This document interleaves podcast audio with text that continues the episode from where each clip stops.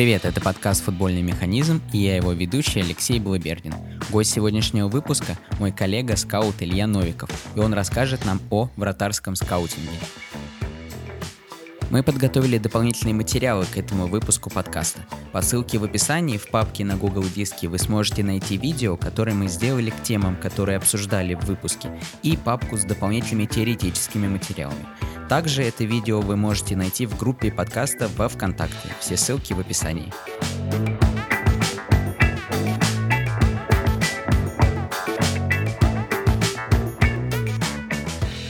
Илья, привет, спасибо большое, что ты согласился принять участие в записи подкаста. Для зрителей скажу, что Илья — это мой коллега по компании Lucid Sports, э, он работает в нашей компании скаутом, ранее он работал в компании Instat Sport, э, работал в структуре футбольного клуба «Шахтер Донецк», и сейчас вот мы коллеги. Также Илья э, является студентом курсов ПАС, это курсы скаутов и аналитиков, и прежде чем мы перейдем к основной теме нашего выпуска. Илья, расскажи, пожалуйста, про эти курсы поподробнее. Да, а, привет, Леша. А, ну, по поводу курсов ПАС, э, я хочу сказать, что это достаточно уникальная а, программа в рамках... Это, это курсы, которые организованы при Украинской ассоциации футбола, и для всего постсоветского пространства это, в общем-то, уникальная программа, образовательная по ряду причин. А, ну, во-первых, а, наверное, первая причина это то, что в этих э, курсах участвуют люди с самым разным бэкграундом, то есть э, группа из 30 человек состоит, и в этой группе есть, допустим, действующий профессиональный футболист, капитан клуба УПЛ, есть mm-hmm. люди, которые, у которых есть уже тренерский опыт какой-то, которые практикующие тренеры, а, есть кто-то, вот как я, который больше занимается скаутингом. И э, в то же время э, э, среди студентов этой группы есть люди, которые до этого не имели опыта работы в профессиональном футболе. То есть это либо какие-то журналисты, Понятно. либо ребята, которые пишут про тактику в интернете. То есть это... Угу, угу. Ну, это э, люди с... Э, самым разным бэкграундом, но э, их всех объединяет э, любовь к футболу и желание развиваться. И э, а как-то отбор централизованно проходил? Как а, это происходило? Было, было несколько этапов отбора. Сначала были тестовые вопросы, ну, они больше были направлены на понимание футбола, то есть такие вопросы, на которые не, нельзя дать какой-то однозначный ответ, и они больше mm-hmm. были нацелены на, на то, чтобы выявить э, понимание футбола у потенциальных слушателей этих курсов. И потом уже было личное собеседование с организаторами. Организаторы курсов это э, Глеб Платов, который э, раньше работал э, в Киевском Динамо, потом э, в СПР. Академии mm-hmm. в Катаре, и Глеб Корниенко, который работает э, скаутом Донецком Шахтере. Угу, угу, понятно. Расскажи, пожалуйста, вообще в целом, э, как э, проходит обучение, какие блоки изучаются, э, что происходит. Как я понимаю, там были ну, по крайней мере, до коронавируса, у вас были очные встречи, семинары, была часть дистанционная. Как вообще до коронавируса все происходило? Как сейчас происходит? Вообще расскажи поподробнее об обучении, пожалуйста. Потому что это очень интересно, так как это реально уникальная довольно-таки история. А, и надеюсь, это послужит хорошим примером. И интересно услышать, как же все устроено. А, ну, до пандемии это было устроено так, что у нас были офлайновые сессии, то есть, ну, где мы собирались живую, и э, там какие-то были лекции, в том числе и там же были какие-то публичные выступления от э, слушателей курсов. А, а между сессиями а, были домашние задания, которые, в общем-то, приближены к тому, с чем а, сталкиваются люди, которые работают уже непосредственно в клубах. То есть это там, ну, как условный анализ mm-hmm. следующего соперника, допустим, там, или там, если брать скаутинг, то это там поиск игрока на позицию под конкретные качества в конкретном регионе. Mm-hmm. Mm-hmm. То есть это, в общем-то, задания не какие-то абстрактные, которые действительно приближены к тому, с чем э, люди сталкиваются в повседневной работе в футбольных клубах. А, Понятно. вот. И э, еще такой отличительный момент этих курсов – это постоянный интерактив. То есть и э, на сессиях, и при каких-то обсуждениях, э, созвонах э, в зуме групповых, это идет постоянная дискуссия между преподавателями и между слушателями. То есть это не как во многих образовательных программах я не говорю сейчас про футбольное, а в принципе, когда ну, есть точка, да, то, да. точка зрения лектора, и другая точка зрения является неправильной. Э, здесь mm-hmm. это идет постоянное обсуждение, и мы, ну, я думаю, что те, кто работал там в скаутинге, в аналитике, они прекрасно знают, что когда мы начинаем обсуждать какого-то игрока или даже какую-то там одну простую игровую ситуацию, которая на первый взгляд кажется простой, то может быть сколько людей, столько и мнений, да, то есть здесь да, конечно, если человек конечно. на нее посмотрит с разных ракурсов, и у каждого будет э, э, какой-то свой взгляд на эту ситуацию, на этого игрока. И здесь это, в общем-то, то же самое, поэтому и живые сессии, и какие-то онлайновые встречи, они тоже, в общем-то, проходят в постоянной дискуссии. Но э, в последнее время это все больше переместилось в онлайн, то есть э, офлайновых сессий э, нету, э, по, ну, во-первых, по причине пандемии, по поводу того, что встречаться не так просто сейчас какие-то групповые собрания устраивать. Но и э, кроме этого, один из организаторов, идейный вдохновитель этих курсов, э, Глеб Латов, сейчас э, борется с тяжелой болезнью. Ему диагностировали острый mm-hmm. лейкоз и э, поэтому на данный момент э, офлайновые сессии находятся на паузе. Я хочу пожелать Глебу здоровья, конечно же, победить э, эту тяжелую болезнь. И я думаю, что э, в описании к подкасту мы оставим реквизиты для финансовой да. помощи, потому что это та ситуация, где нужна не только моральная поддержка, но и финансовая поддержка. Да, присоединяюсь к пожеланиям. Надеюсь, вся эта история закончится хорошо. И да, ищите реквизиты в Э, описании или в комментариях к подкасту. Зависит от площадки, на которой вы будете слушать этот подкаст. А, давай вернемся к курсам ПАС. А, Илья, я правильно понимаю, что это курсы и скаутинга, и аналитики? Расскажи, пожалуйста, что именно происходит на занятиях, как про проходит вообще обучение? А, как ты правильно сказал, эти курсы направлены и, э, и на скаутинг, и на аналитику. Э, и э, очень важно то, что эти два направления на этих курсах существуют вместе. То есть, uh-huh. обучаясь одновременно и скаутинге, и аналитику, мы и аналитике, мы понимаем мы лучше понимаем контекст, в котором находится игрок, но это если мы говорим, допустим, о скаутинге. То есть мы оцениваем да. его уже э, не э, в каком-то отрыве, а э, то, как он существует в командной структуре, и, соответственно, угу, угу. лучше понимая это, мы можем, ну, мы можем находить дополнительные возможности и ну, на, на, находить, находить неочевидные варианты, потому что нередко, да, конечно. нередко случаются ситуации, когда в каких-то командах э, качество, какие-то качества игрока не используются, а какие-то качества игрока используются неправильно, и, э, соответственно, а при переходе э, в новую команду игрок может э, игрок, который в своей предыдущей команде находился на среднем уровне, э, перейдя в другую команду, попав в новый контекст, а, он может эти качества раскрыть. И точно так же бывают обратные ситуации. Uh-huh, uh-huh. Вот. И, соответственно, и лекции, и практические занятия, в общем-то, направлены на, ну, на то, чтобы мы улучшали свое понимание футбола. То есть, ну, если э, говорить о каких-то конкретных моментах, ну, э, на, на многих сессиях мы подробно разбирали э, структуру э, отчета по сопернику, то есть это э, на, mm-hmm. на, из каких блоков это должно состоять, на какие моменты обращать внимание, какая последовательность. А если мы говорим про э, скаутинг, то очень много внимания уделялось профайлингу игроков, Uh-huh. То есть, ну, какие, какие существуют типажи на разных позициях, а, да, какие понятно. типажи более востребованы в той или иной игровой модели. А, ну и в, и в том числе на, на, даже на живых сессиях а, были, были практические занятия, которые а, учили нас работать практически в режиме онлайн. То есть для меня, допустим, очень запомнилось, когда на первой сессии мы еще, по сути, толком не успели познакомиться внутри коллектива между студентами, между слушателями.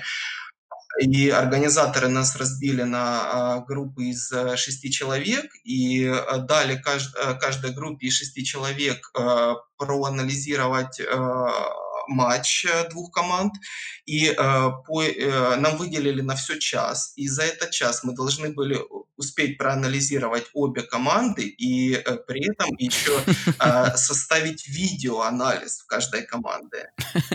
Ну, Понятно. Есть, да. Ну, в общем, про- такая стресс-проверка. Да, это стресс-проверка. Чтобы дать понять, как работают в клубах, когда нет времени, как, в каком-то э, графике совершенно, когда все меняется Совершенно быстро. верно, совершенно верно. Именно для этого это, я думаю, было в первую здорово, очередь здорово. Да, предназначено это задание. Ну и я думаю, что э, таким образом эта стресс-проверка и позволила нам сразу познакомиться лучше с друг другом, по крайней да, мере, да, в рамках да. этих шестерок.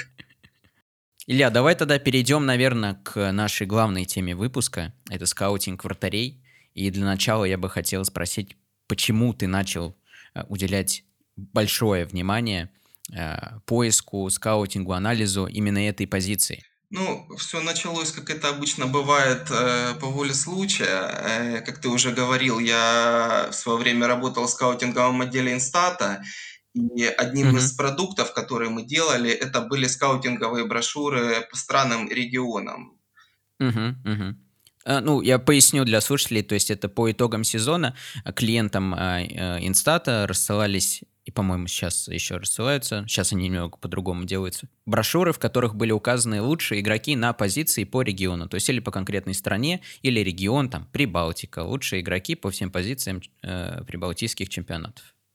Да, и э, там механика составления этих списков была такая, что э, скауты э, давали одну или несколько позиций по конкретному региону или стране, и он, соответственно, должен был отсмотреть всех игроков, которые выступают в данной лиге на конкретной позиции, и предоставить свой список лучших. Uh-huh, uh-huh. И курировал этот процесс, если я не ошибаюсь, первый гость э, твоего подкаста Леша Буртовой, который, в общем-то, для меня стал проводником мире-скаутинга. И на каком-то этапе он, да, он мне поручил э, заниматься вратарями, при том, что, ну, до этого у меня опыт также, в общем-то, был как у, ну, как у рядового скаута, то есть я этого касался только поверхностно.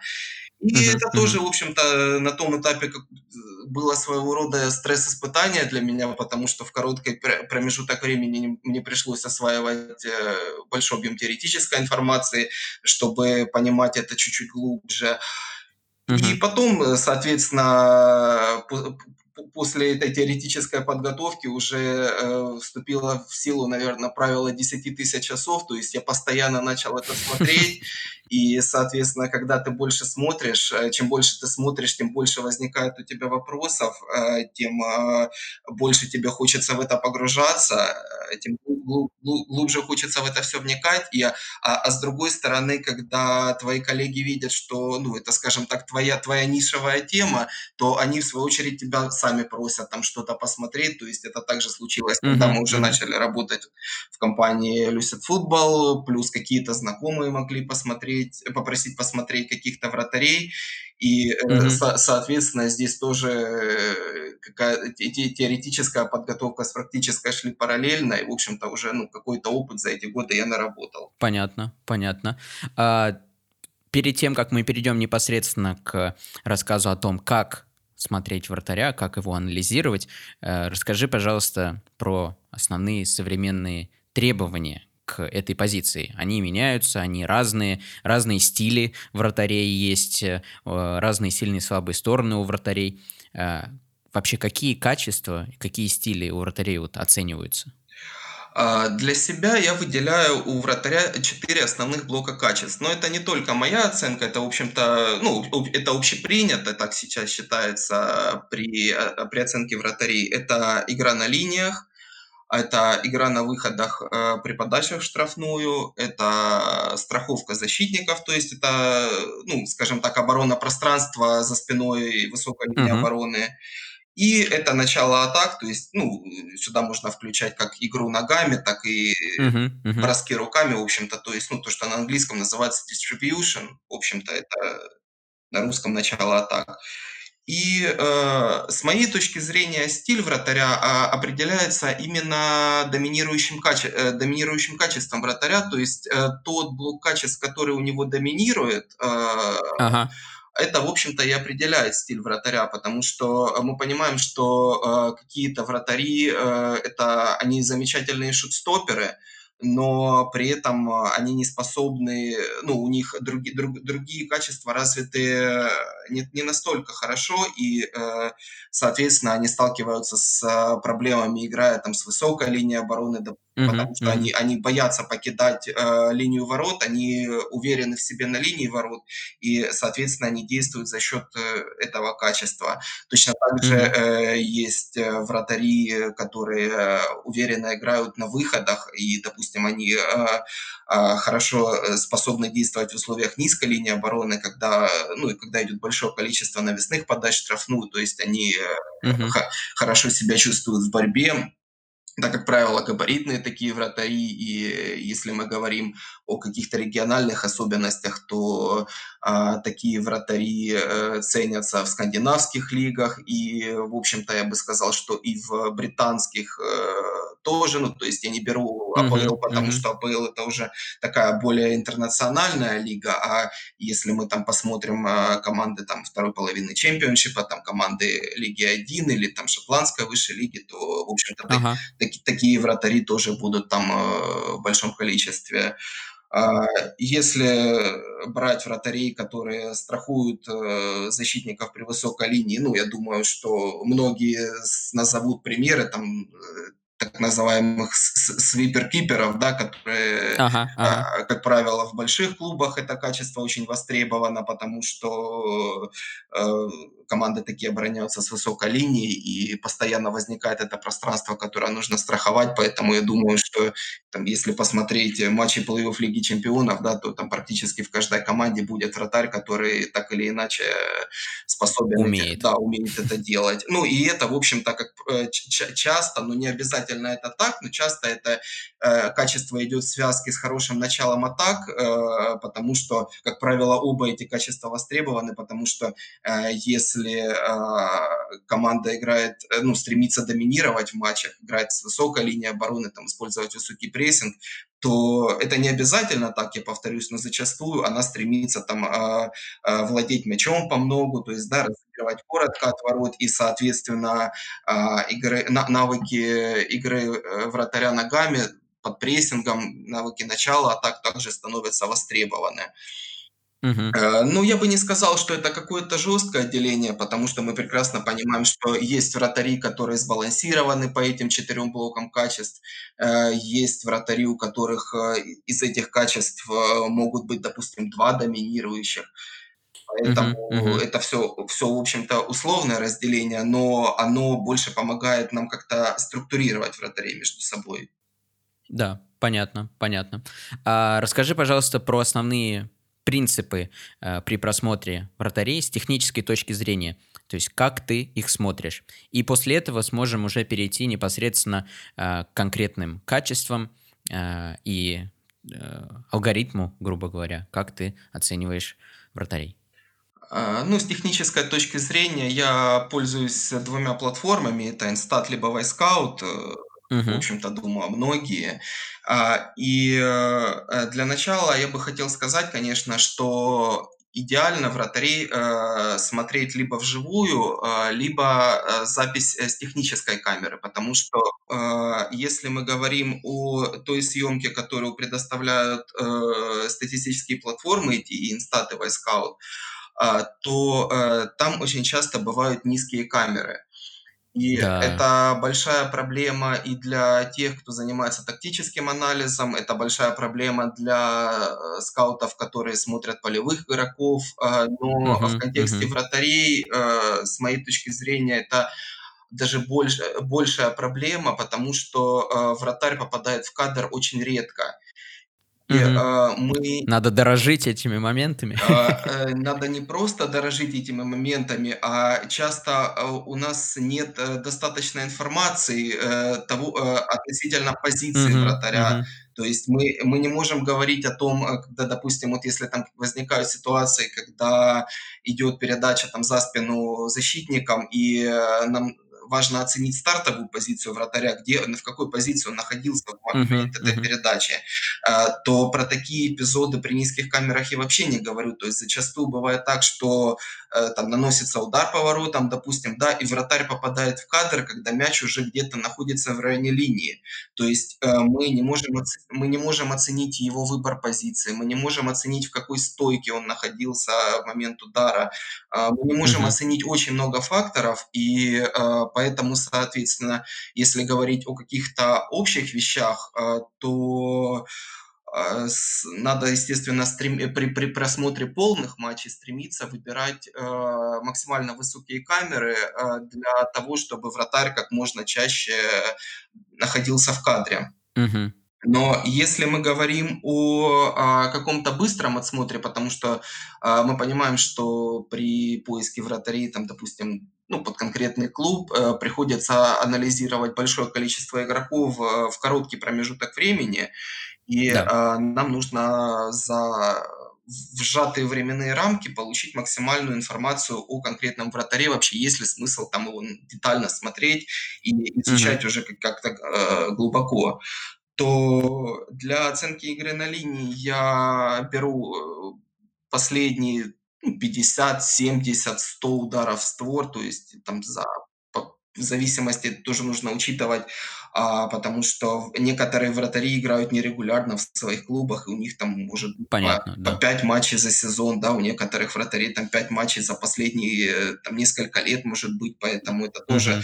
а, такая очень специфическая вещь при скаутинге вратарей. Ну, мы сейчас говорим Ну про... да, рот ротации нет. Да, очень да, часто. Да, угу. да, да, в отличие от других позиций. Но мы сейчас говорим про вратаря, который, допустим, в своем клубе играет регулярно, да, то есть uh-huh, uh-huh. и в этой ситуации это для оценки игры на линии отбираю последние 50, 70, 100 ударов в створ. Э, в инстате это можно сделать э, с помощью э, поиска, там есть такая функция поиск эпизодов, и там выбор пропущенные голы и сейвы, ну, на английском, если не ошибаюсь, там goals, goals conceded saves, вот. Uh-huh, и, uh-huh. соответственно, в Вайскауте это goals conceded, saves, reflexes, если я не ошибаюсь, там так называются uh-huh, uh-huh.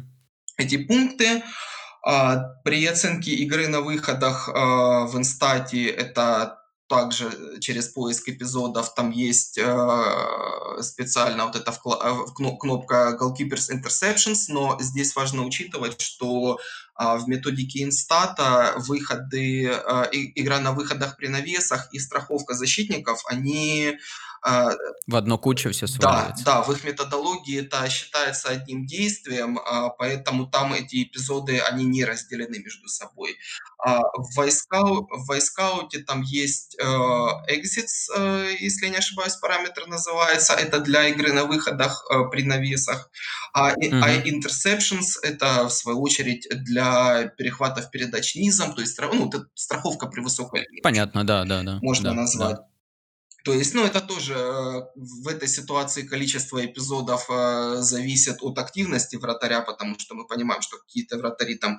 Э, не выходят не, просто. Да, какие-то не выходят, какие-то постоянно выходят, какие-то выходят даже тогда, когда это не нужно делать. А, вот. И, соответственно, здесь можно, ну, опять же, в зависимости от э, количества матчей, ну, я там беру условно последние там 20 матчей, я думаю, что за это время можно оценить и примерно активность э, вратаря, а, и его успешность.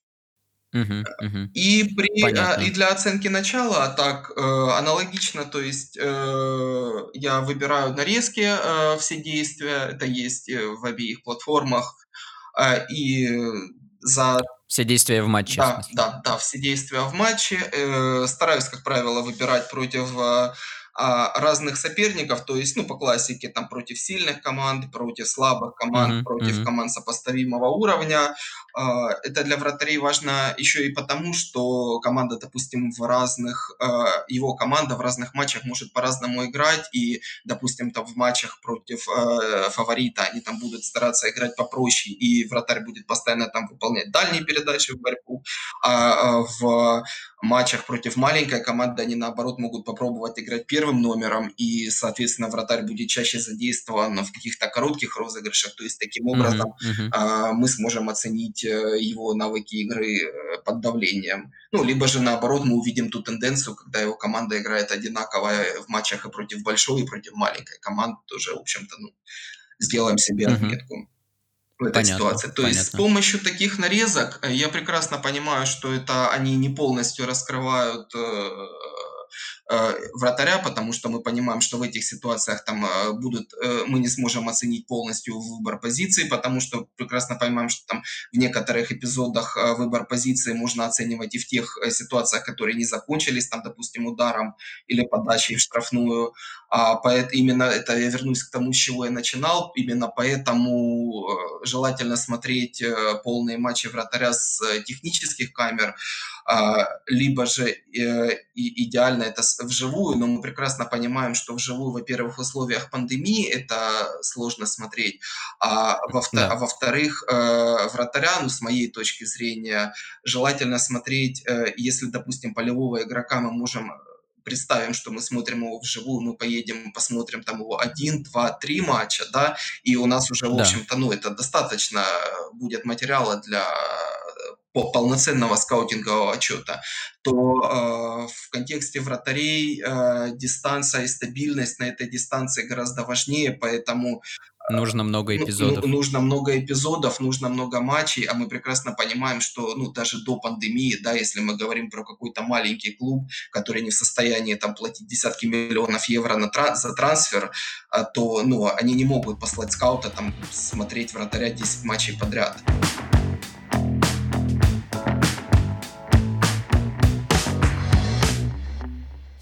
Перед тем, как мы перейдем непосредственно к обсуждению четырех блоков качеств, которые ты ранее упоминал, хотел бы напомнить нашим слушателям, что по ссылке в описании и в группе ВКонтакте вы можете найти видео, в котором будут дополнительные материалы именно к этой части выпуска. А, Илья, давай перейдем к непосредственно этим четырем качествам. Расскажи, пожалуйста, более подробно, на что ты обращаешь внимание, как оцениваешь эти ранее названные четыре качества при оценке э, голкиперов. И начать можно, собственно, наверное, с игры на линии, как э, казалось бы, наверное, самый важный элемент в э, вратарских, в, среди вратарских качеств. Да, с моей точки зрения, это действительно самый важный элемент, э, нес- несмотря на то, что современные тенденции больше идут к тому, да, что там игра ногами становится все более и более важна, а, но я, я, я считаю, что игра на линии это, в общем-то, то, то, на чем базируется игра вратаря, потому что и это, в общем-то, то, из-за чего э, многие вратари, с моей точки зрения, являются недооцененными, потому что, э, когда мы говорим, допустим, о а, нападающих, то а, Мгм. забивной нападающий это, в общем-то, ну, это всегда на рынке будет самый горячий товар, да, мы понимаем, потому что у него есть очевидная статистика, или э, если мы сейчас, допустим, говорим про систему ожидаемых голов, может быть нападающий, который постоянно получает много моментов, и скауты это Мгм. тоже видят через статистику. И а, на этого игрока будет всегда спрос, потому что ну, завершающая фаза это, в общем-то, то, что решает исход матчей, то, что приносит титулы, то, что приносит победы, а, то, что приносит успехи. Но мы можем посмотреть на это и с другой точки зрения, что вратари точно так же участвуют в этой завершающей фазе, и по большому счету э, вратарь, который действительно сильный на линии, он способен оказывать э, точно такое же влияние на выступление своей команды, как и нападающий, который становится лучшим бомбардиром лиги. Да, да. А, вот. Логичная мысль, кстати говоря. Да, при этом, э, если мы посмотрим, э, ну, какие-то сре- сре- средние цены на рынке, то э, я думаю, что вратари будут стоить гораздо дешевле нападающих. Я думаю, Ну ты да, да, согласишься с да. этим. Да, конечно. Весь мир ищет нападающих и левых защитников. Ле- ле- Левых центральных защитников в последнее время. Ну и последнее время еще левых центральных, да. А, да, так возвращаясь э, к блоку качеств, э, к игре на линии, что э, мы оцениваем? А, начинается, я думаю, все со стойки, потому что стойка вратаря, она зачастую определяет э, его дальнейшие действия. И когда мы смотрим, допустим, когда наносится какой-нибудь удар там со средней дистанции условно, и э, вратарь на него не реагирует, то многие, кто смотрит на это поверхностно, они э, начинают искать причины в э, реакции вратаря, допустим, или просто, mm-hmm. ну, как он мог бы выручить в этой ситуации, какие-то общие фразы, а, но зачастую э, вратарь э, что называется, не выручает как раз э, из-за того, э, что у него неправильная стойка, или у него недостаточно быстрая работа ног, или он неправильно выбирает момент для прыжка, поэтому это все тоже очень важно. Uh-huh, и uh-huh. если говорить про стойку, то существует ну, такое базовое правило, это, соответственно, чем дальше мяч находится от линии ворот, ну, то есть, когда соперник готовится наносить э, удар со средней дистанции или с дальней дистанции, а вратарь в, это, в этот момент должен находиться в верхней стойке, то есть у него корпус должен быть более высоко поднят. А угу. Если это удары какие-то со штрафной, но не вплотную, это средняя стойка. И когда удары э, совсем наносятся вплотную, то это уже максимальная низкая стойка, то есть это когда вот вратарь, ну, в приседе, можно сказать, находится, угу. Потому что а, в этой ситуации э, больше шансов на то, что удар придется в корпус вратаря, то есть и когда там соперник, э, когда между э, вратарем и с нападающим соперника там, ну, метр или полтора, то, естественно, с такой дистанции очень сложно пробить э, верхние углы под перекладину. Uh-huh, uh-huh.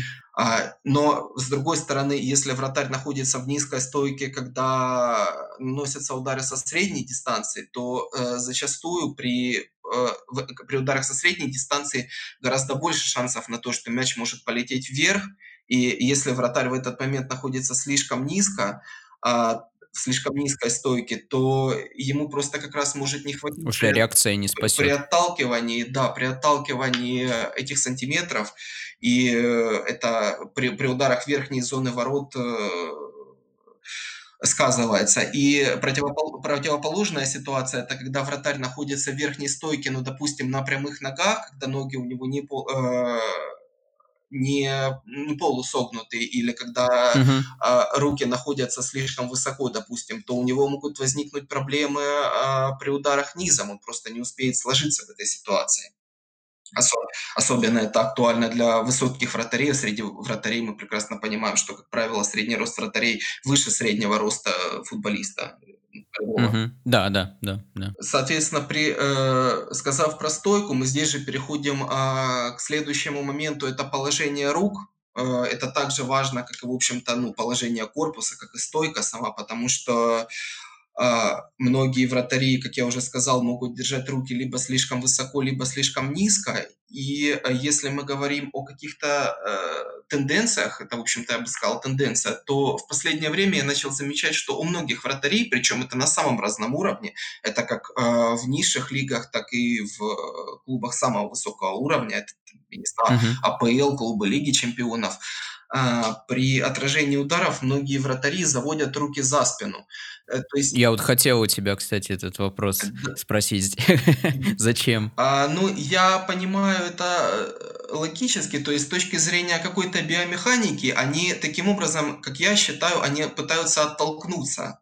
Ну, то есть придать телу какой-то дополнительный импульс. Но угу. если это движение слишком выражено, то э, а, а ситуация не требует какого-то прыжка, потому что ну, мы прекрасно понимаем, что при подготовке к прыжку вратарь еще не знает, э, куда именно полетит удар. Потому что если он будет реагировать уже, когда там мяч находится на середине пути, то он ну, никуда не успеет. Угу. Поэтому э, вратарь должен предвосхищать такие эпизоды. А, и если вратарь делает э, сильный мах руками назад, но при этом мяч летит где-то рядом с ним, то зачастую он просто не успевает выбросить эти руки. Руки выбросить, да, да, да. Да, да, и мяч угу. пролетает э, в непосредственной близости рядом с ним, но при этом он э, не, успе не, не, не успевает на это среагировать. Угу, понятно. Вот. И э, точно так же еще один такой э, технический момент, э, когда при ударах э, в верхние углы а, вопрос, вечный вопрос идти э, дальней рукой или ближней рукой к мячу, то есть верхней Мгм, рукой или мгм, нижней. И зачастую я это замечал очень многие люди, причем э, многие даже тренеры, которые э, работают в футболе, но которые не работают с вратарями, это часто, допустим, э, в анализе в, э, в английских СМИ часто встречается, там на том же Sky это часто повторяют, э, что вратарь якобы должен идти к мячу ближней рукой при ударе, э, при ударе в верхний угол. Но в действительности, и это подтверждают уже непосредственно тренеры вратарей сами, а ситуация ровно противоположная. А, При ударах в девятке, особенно когда мяч идет по восходящей траектории, а необходимо идти дальней рукой, то есть которая верхняя. И, в принципе, даже мгм, делались какие-то расчеты, ну, я не знаю, опять же, как это, как получился этот результат, но, по крайней мере, есть такой результат, что э, таким образом вратарь э, увеличивает э, ту зону, которую он может, ну, где он может достать своей рукой на 20 сантиметров. мгм, мгм. Понятно, понятно, что критично может, ну, будет при ударе в 9. Да, совершенно верно. Еще одно качество, которое э, очень сильно влияет на игру на линии, это э, выбор позиции. При- э, причем выбор позиции мы должны учитывать а, как расположение вратаря а, относительно обеих штанг, потому что мы, ну, я думаю, мно- многие вспомнят ситуации, когда там при каких-то ударах из средней дистанции, со средней дистанции вратарь был смещен а, ближе к одной штанге, открывал один из углов, да, то есть то, что называется там Мгм, потерял ворота. А, э, это одна ситуация, но также нужно учитывать еще и расположение вратаря относительно линии.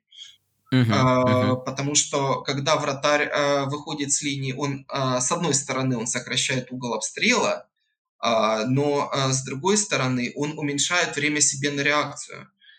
мгм, И, э, в этой ситуации очень важно, а, понимать этот баланс. Это, я думаю, что этот баланс, в общем-то, для каждого вратаря индивидуален, потому что, э, ну, кому-то про проще совершать прыжки с линии, да, кто-то, э, стремится, ну, кто кто кто у кого-то, допустим, лучше реакция, и поэтому он может позволить себе чуть-чуть выйти. Но, мгм, э, мгм, в целом это тоже, э, как бы, ну, то есть для кого-то более привычно, для кого-то менее привычно, но, э, если вратарь выходит слишком далеко, то какие бы у него ни были, э, рефлексы, то, все равно за э, зачастую это заканчивается тем, что он, а, либо не успевает среагировать на это, мгм. ли ли ли либо его перебрасывают. Это, кстати, тоже такой характерный момент, потому что, а, многие вратари сейчас, опять же, мы возвращаемся к тому, что а, все больше и больше команд играют с высокой линии обороны, и, э, соответственно, все больше и больше вратарей э, становятся проактивными, и они Да, и да, за счет этого у них уже это где-то в подсознании есть, и они э, выходят далеко с линии. И, соответственно, ну, есть игроки с хорошим дальним ударом, которые, в общем-то, могут их на этом ловить. понятно. Мгм, Переходя дальше, а, к игре на линии, еще один тоже очень важный аспект– это игра вратаря при навесах. А, когда идет подача, но именно не когда вратарь идет на выход, а когда вратарь выбирает остаться на линии, допустим, в ситуации, когда он не может добраться до мяча, когда он остается на линии и должен реагировать по удару, то в этой ситуации, как в принципе и во мно в практически в любой ситуации при ударе, а, вратарь, э, не должен находиться в движении в момент удара. А, потому мгм, что мгм. если вратарь находится в движении в момент удара, то, э, э, очень во многих ситуациях, э, его просто ловят на противоходе. И, э, Мгм. ес Понятно. если и, а, то то точно так же можно сказать, э, даже если вратарь, э, в этой ситуации успел остановиться в момент удара, но при этом у него неравномерно распределен вес тела, то есть он слишком смещен на одну из ног, то это, общем-то, Ага. Ну, э, как раз если пошел на выход, остановился, решил не идти и в корявой позиции остался такой. Да, да, такая та эта ситуация очень распространенная. Если вы начнете, а, смотреть за действиями вратарей при подачах, то очень многие вратари действительно, они, а, идут, э, на перехват, потом решают, что они не могут добраться до мяча, возвращаются на линию, но, а, часто они не успевают это сделать вовремя. Поэтому, а, в в момент удара у них уже вес тела неправильно распределен, то есть одна нога может находиться в воздухе, другая на земле, либо они в этот момент еще только движутся назад. И uh-huh, uh-huh. из опыта я могу сказать, что в этой ситуации, как правило, вратарь уже способен только проводить мяч взглядом, и все больше он ничего не способен сделать. Понятно, понятно. И э, последнее качество в этом блоке, которое я тоже выделяю в, в отдельный скилл, можно сказать, это выходы один на один. И в этой ситуации, э, при, при, при таких ситуациях, при выходах один на один, э, э, важно не только э, то, э, ну, есть вратари, которые э, вообще не пытаются сокращать дистанцию, то есть или это делают минимально, а, а стоят, ну, они располагаются ближе к линии и э, реагируют по mm-hmm. удару. И есть э, те вратари, которые э, э, пытаются э, сократить дистанцию и э, заблокировать мяч корпусом. Э, и при э, ситуации с сокращением дистанции между бьющим и вратарем э, тоже важно, какую технику вратарь принима, э, применяет, потому что в последнее время в большой футбол пришли техники из футзала, э, которые применяются именно при выходах один так, на один. Например? Это э, первая техника, это так называемая spread техника, техника это когда вратарь э, ну, делает широкую разножку, широко расставляет руки, то есть, можно сказать, в позе звезды встречает э, бьющего, и из таких э, самых ярких примеров это э, можно вспомнить вот там э, Нойер э, в финале последней Лиги Чемпионов. Э, там несколько выходов было э, один на один по центру, и э, он как раз это образец э, идеального применения этой техники с этой точки зрения. Mm-hmm. Ну и этот пример, я думаю, в видео по ссылочке внизу вы сможете увидеть. Э, и вторая техника– это блок-техника. Это когда вратарь опускается на одно колено, и держит руки внизу. Эти, э, эта техника больше применяется при выходах один на один с острых углов, а когда, соответственно, mm-hmm. вратарю требуется перекрывать меньшую площадь ворот. И за счет этого, то есть, э, применяя эту технику, он не дает сопернику а, возможность пробить себе между ног, Э, но при этом он также перекрывает практически э, всю площадь ворот, которая, ну, которая открыта при ударах с острых углов. Угу, угу. Так, перейдем к следующему, наверное, качеству. Это игра на выходах. Сейчас а, тоже очень э, много, много времени потратили в это трансферное окно под один из запросов на, на поиск вратаря, который хорош в игре на выходах. Поэтому, я думаю, ты после большого количества видеоматериала можешь об этом пункте рассказать. Да, да. Э, игру на выходах э, при навесах я для себя разделяю э, тоже на разные ситуации, и каждая ситуация, в общем-то, требует разного набора качеств. То есть первый тип ситуации – это угловые удары, это с моей точки зрения, совершенно отдельный тип ситуации, потому что при, при, угл, при подаче углового зачастую вратарю приходится действовать э, в условиях, когда во вратарской площади находится много своих игроков и много соперников. Угу. А, это при навесах с игры... Более того, есть целенаправленные розыгрыши, которые очень сильно перегружают. Совершенно верно, да, когда очень много игроков находится в створе ворот. То есть при навесах с игры мы с такими ситуациями не сталкиваемся. Угу, а, угу. Поэтому э, при таких угловых э, вратарю э, очень, э, для вратаря очень важна агрессия, атлетизм, то есть умение действовать именно в этих насыщенных зонах, э, идти на мяч, потому что многие Бить, бить людей локтями. Можно так это называть? Ну, бить, бить, бить, бить, бить в рамках правил на самом деле, потому что, э, с одной стороны, э, бывают такие ситуации, когда э, соперник блокирует вратаря, вратарь пытается включить какую-то ответную реакцию, то есть мне сразу в голову приходит эпизод с пятым вратарем Шахтера прошлой Лиги Чемпионов, когда соперник его блокировал на угловом, Пятов попытался его отодвинуть, но при этом он сделал это не очень удачно, он захватил его за шею, э, и соперник э, в этот момент, я не знаю, он или потянулся, или э, сделал рывок, соответственно, он упал, и за это был назначен пенальти, потому, поэтому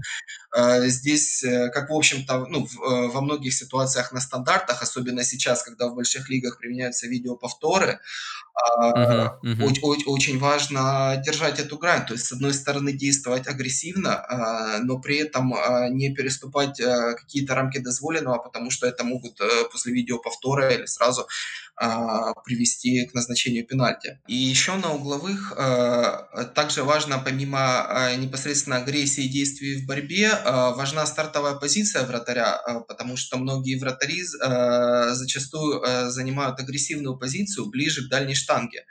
А, но, э, соответственно, за счет э, настолько агрессивной позиции они контролируют большую площадь, то есть они контролируют не только там подачи в центр вратарской, но и там часть подач на дальнюю. А, но, но Мгм. при этом они хуже контролируют удары в ближние углы. И здесь очень важно сохранять концентрацию и э, также понимать, ну, когда уже идет подача, сразу читать траекторию. И если эта подача идет в ближний угол, а, либо же идет подача, допустим, на ближний угол вратарской, там кто-то подрезает мяч головой, то вратарю очень важно адаптировать свою позицию и, ну, и своевременно за- Мгм. занять место на линии.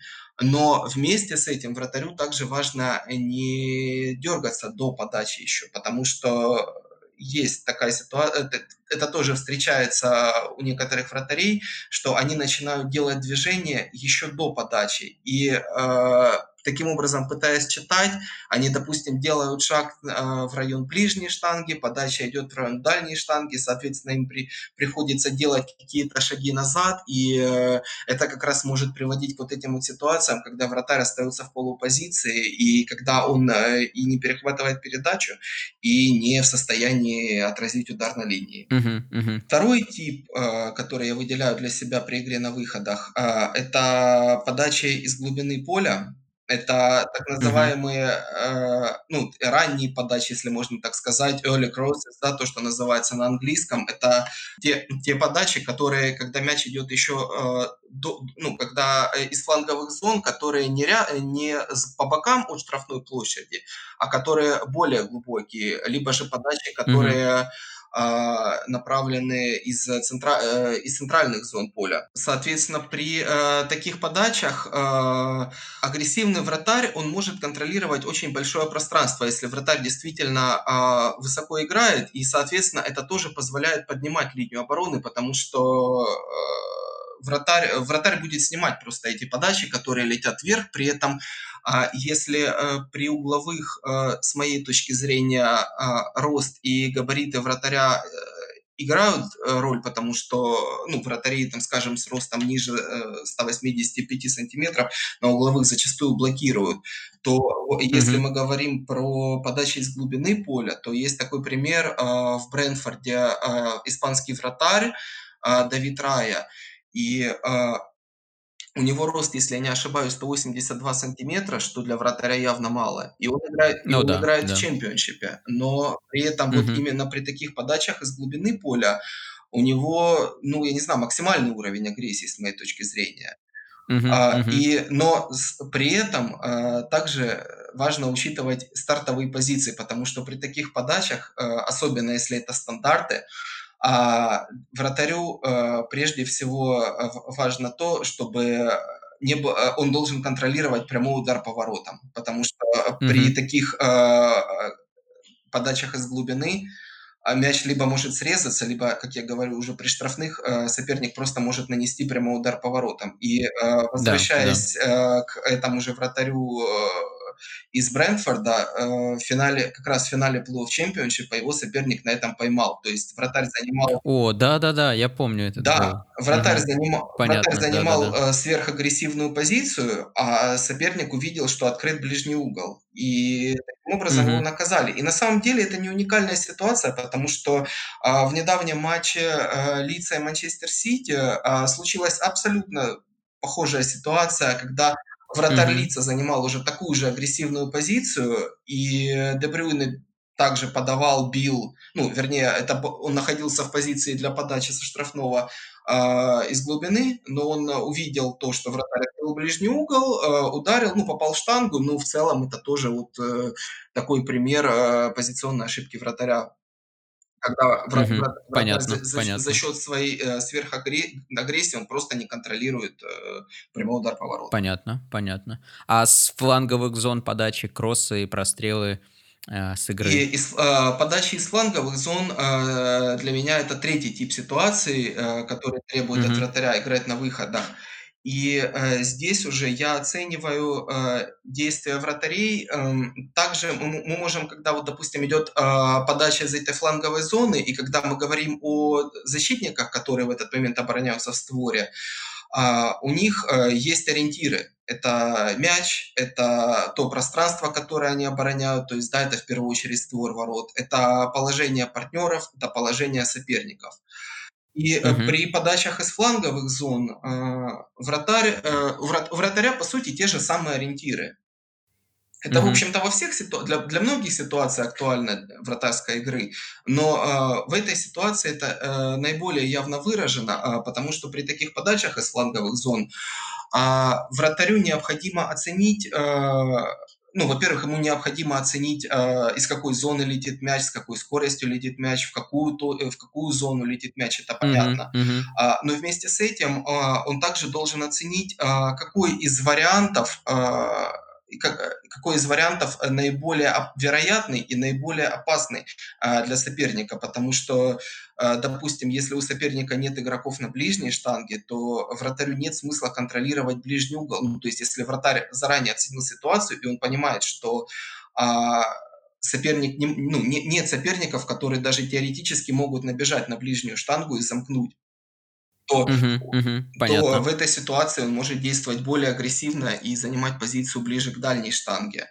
И аналогично, то есть, если, допустим, самый, а, агре ну, самый опасный и самый вероятный, э, вариант подачи- это, а, какой-то кросс на ближнюю, то, соответственно, в этой ситуации вратарь уже должен действовать более консервативно и перекрывать именно этот вариант, потому что, а, как правило, именно подача на ближнюю- это самый опасный, и из этой зоны Мгм. действительно забивается много голов, потому что, ну, их сложно перехватить, а, э, мяч летит, э, гораздо меньше времени, чем при подачах на дальнюю, потому что мы понимаем, если там, допустим, идет, а, подача из этих фланговых зон, а, на дальнюю, то у вратаря гораздо больше времени, на то, чтобы выйти на мяч, оценить траекторию, потому что это, как правило, подача по высокой траектории. Мгм. Мгм. Понятно. Ну и, э, также при оценке, а, всех при при при всех типах ситуаций также важно оценивать, а, насколько часто вратарь фиксирует мяч при подачах и насколько часто он Мгм. его выбивает. И если он его выбивает, то куда он его выбивает, потому что,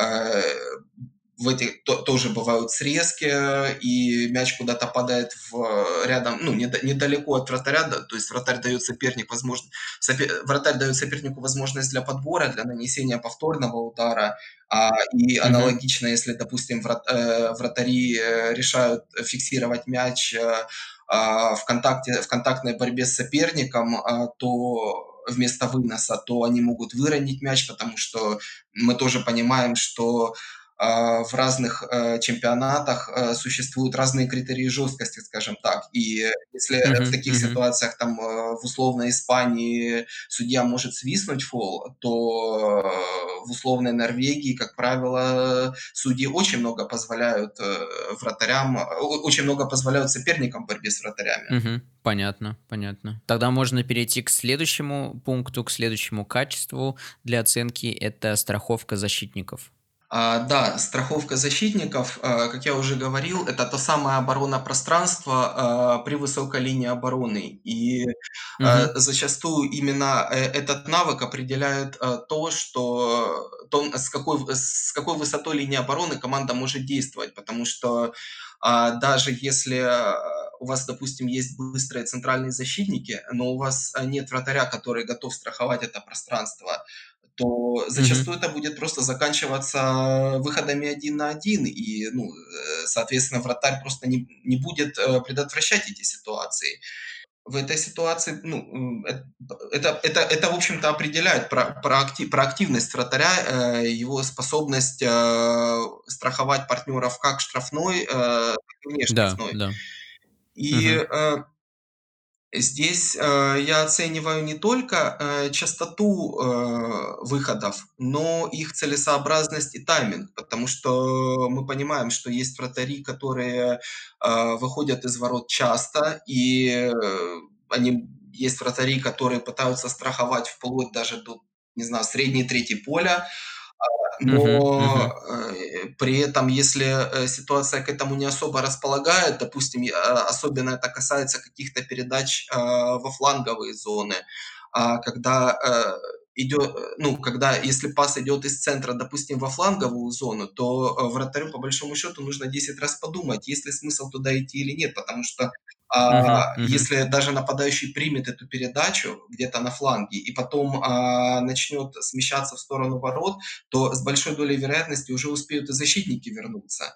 А при этом Да, многи да, многие да. вратари это не учитывают, они бегут, э, и не достают, э, мяч или там выбивают куда-то в соперника, и, соответственно, ну, возникают, а, очень острые ситуации. Мгм. И при страховке внутри штрафной, э, ну, наверно, такое основное правило- это то, что вратарь, э, должен, э, выполнять так называемую атаку мяча, э, вперед руками в большинстве ситуаций, потому что, есть, э, на самом деле их не так мало, не так много, но не но и не так мало вратарей, которые, э, в при при такой атаке мяча внутри штрафной, они идут на мяч ногами вперед. То есть они фактически выполняют мгм. подкаты, э, и лишают себя ну, важнейшего преимущества, потому что в этой ситуации они, по сути, уже, ну, то есть они, э, у них есть Ну, не могут зафиксировать мяч. Э, во-первых, да, во-первых, не могут зафиксировать мяч, а во-вторых, а, просто чёткость действия в этой ситуации они гораздо больше рискуют. То есть при, э, атаке мяча вперед руками, а, гораздо больше шансов то, что они, ну, при в таких ситуациях важно что? Важно, кто первый добрался до мяча.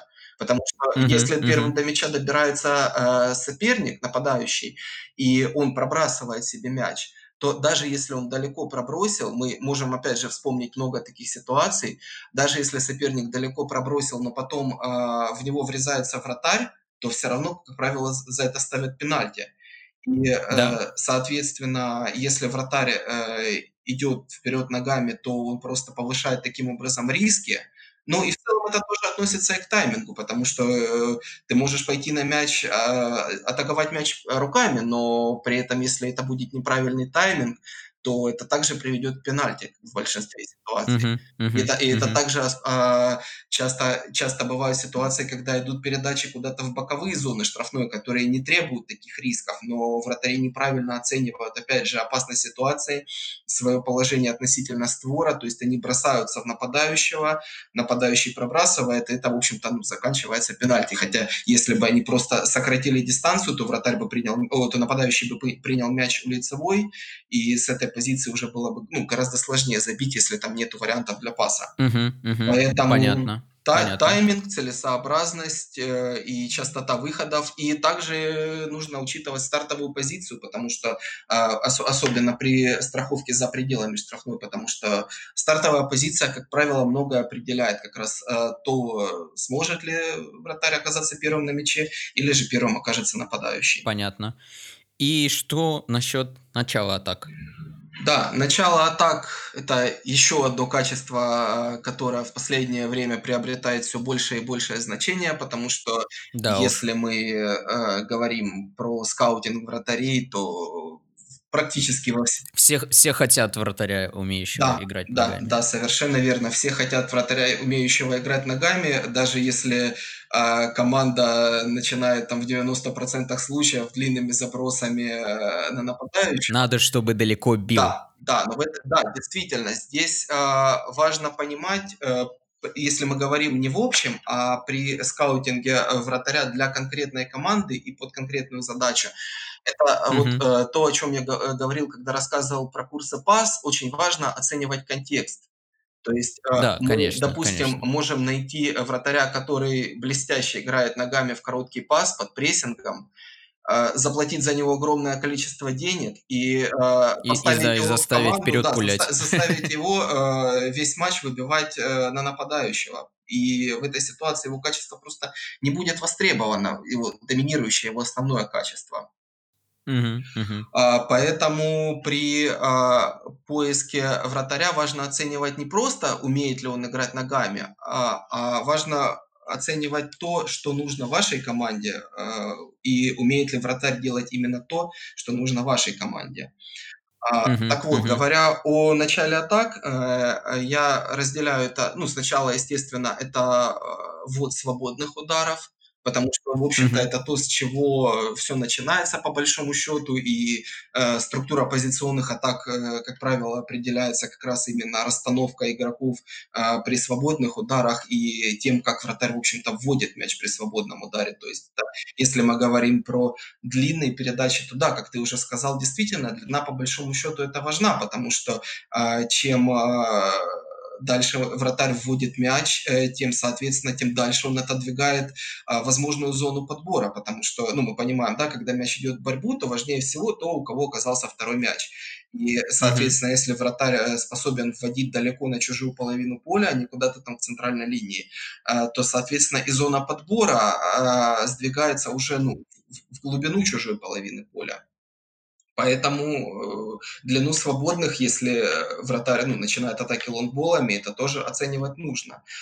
А Мгм. также при свободных ударах, это к тенденциям последнего времени, а, я бы отнес то, что многие вратари сейчас, а, начинают, а, атаки, э, диагоналями на крайних защитников. Потому Мгм. что, э, если, э, допустим, команда разыгрывает коротко, то, ну, как правило, сейчас центральные защитники уже находятся внутри штрафной, соперник, э, их прессингует, и, э, в этой ситуации часто как раз, э, свободными остаются крайние защитники. Ну да, уходит широко, понятно. да, уходят широко, они располагаются где-то тоже вот среднее третье поле, там в районе центральной линии, возможно, чуть пониже.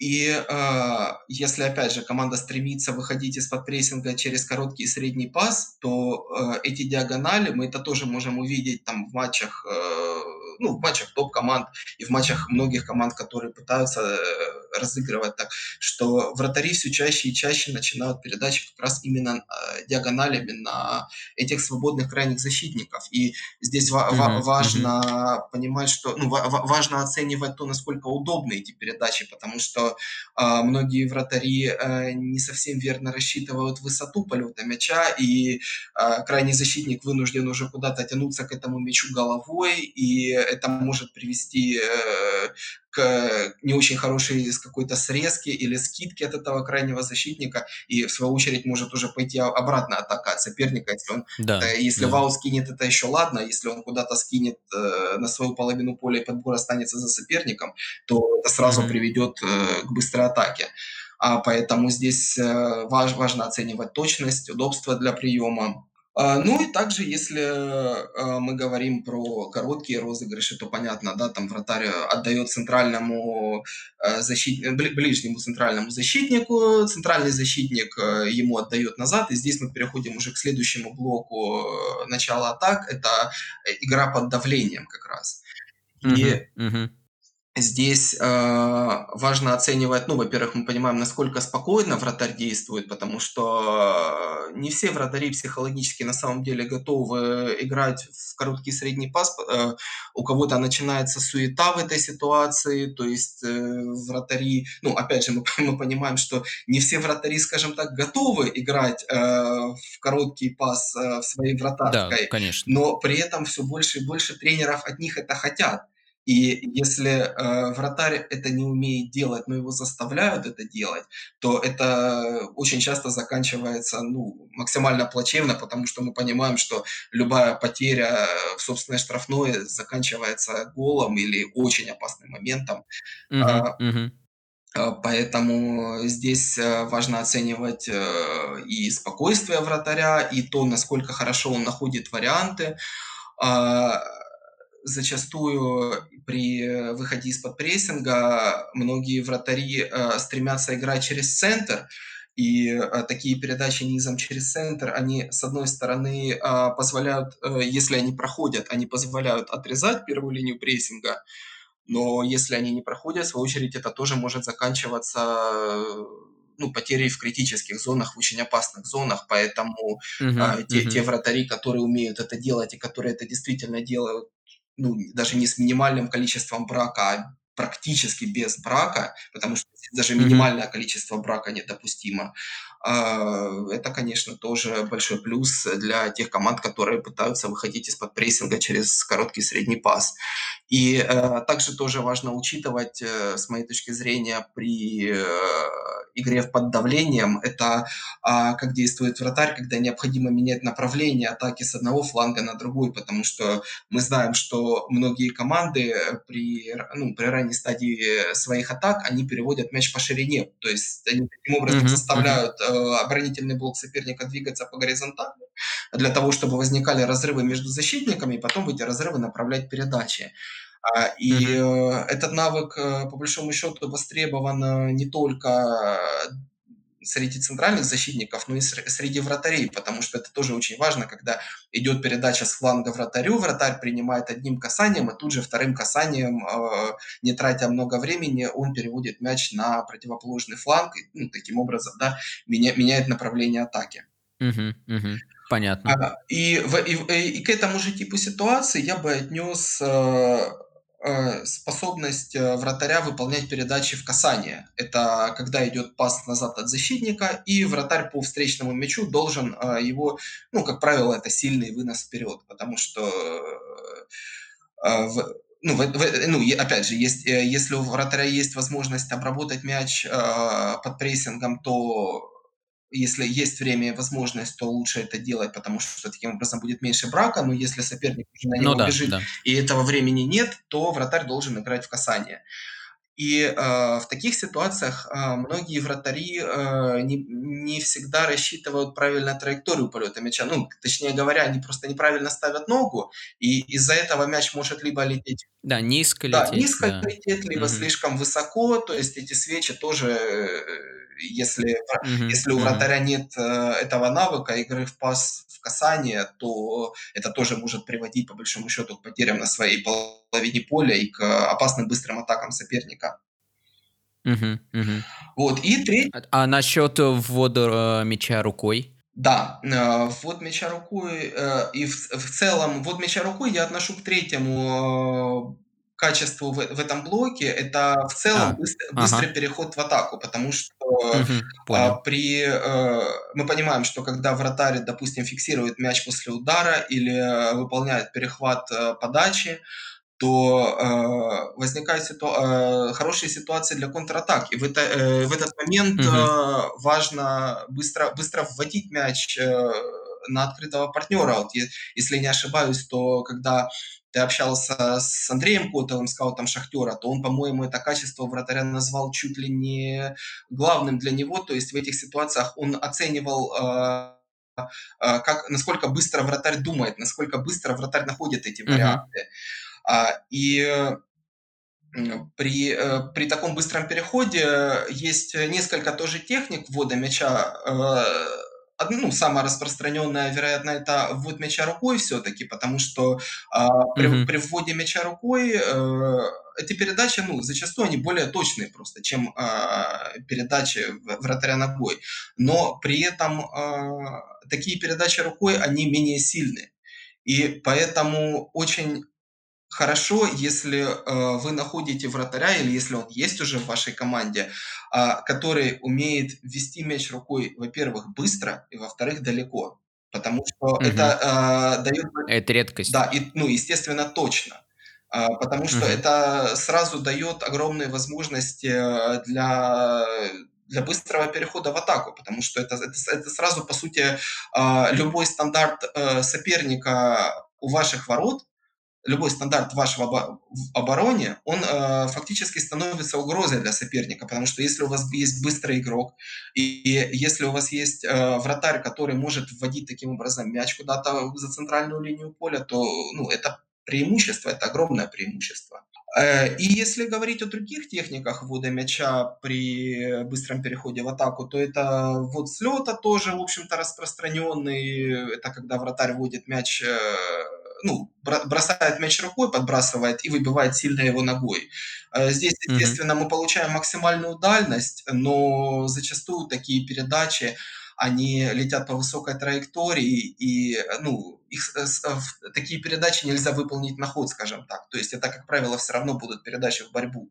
Вот, и третья техника, которую, ну, я ее наблюдаю, допустим, реже, чем предыдущие две, это ввод мяча с полулета. Это когда вратарь тоже вводит мяч ногой, но при этом он, мяч летит в этой ситуации гораздо по более низкой траектории. И вот такие передачи, они способны тоже очень э, быть опасны при быстром переходе в атаку. Но смотрев много вратарей, на самом деле я не так много видел вратарей, которые эту технику применяют регулярно и успешно. Сложнее технически просто? Ну, вероятно, да. Еще раз напомню, что по ссылкам в описании вы сможете найти дополнительные видеоматериалы к этому выпуску. Илья, также хотел у тебя уточнить еще такой вопрос. Ты уже долгое время, э, помимо других, естественно, позиций, обращаешь внимание э, большое на вратарей. Что изменилось в твоем подходе к оценке вратарям вот с самого начала? Понятное дело, когда только начинал там ну, только изучал, но все равно за это время, я думаю, ты э, стал обращать внимание на какие-то вещи, на которые не обращал внимания раньше. Вот расскажи, пожалуйста, есть ли такое?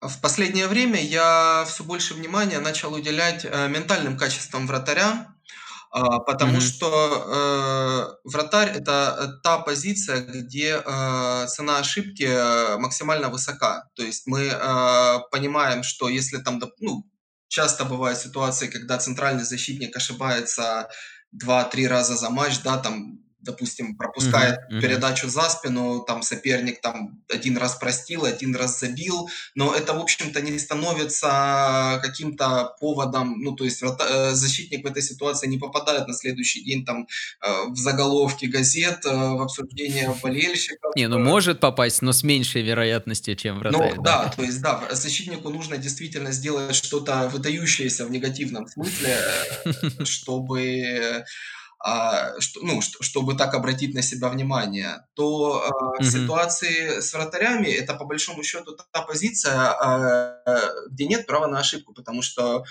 любая ошибка, она ну, в большинстве ситуаций заканчивается пропущенным мячом.